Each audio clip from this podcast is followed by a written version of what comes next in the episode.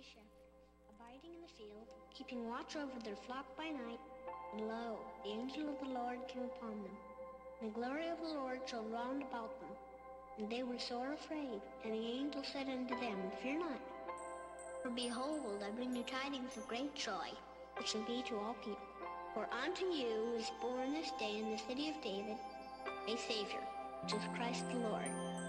And this shall be a sign unto you. Ye shall find the babe wrapped in swaddling clothes, lying in a manger. And suddenly there was with the angel a multitude of the heavenly host praising God, and saying, Glory to God in the highest, and on earth peace, goodwill toward men.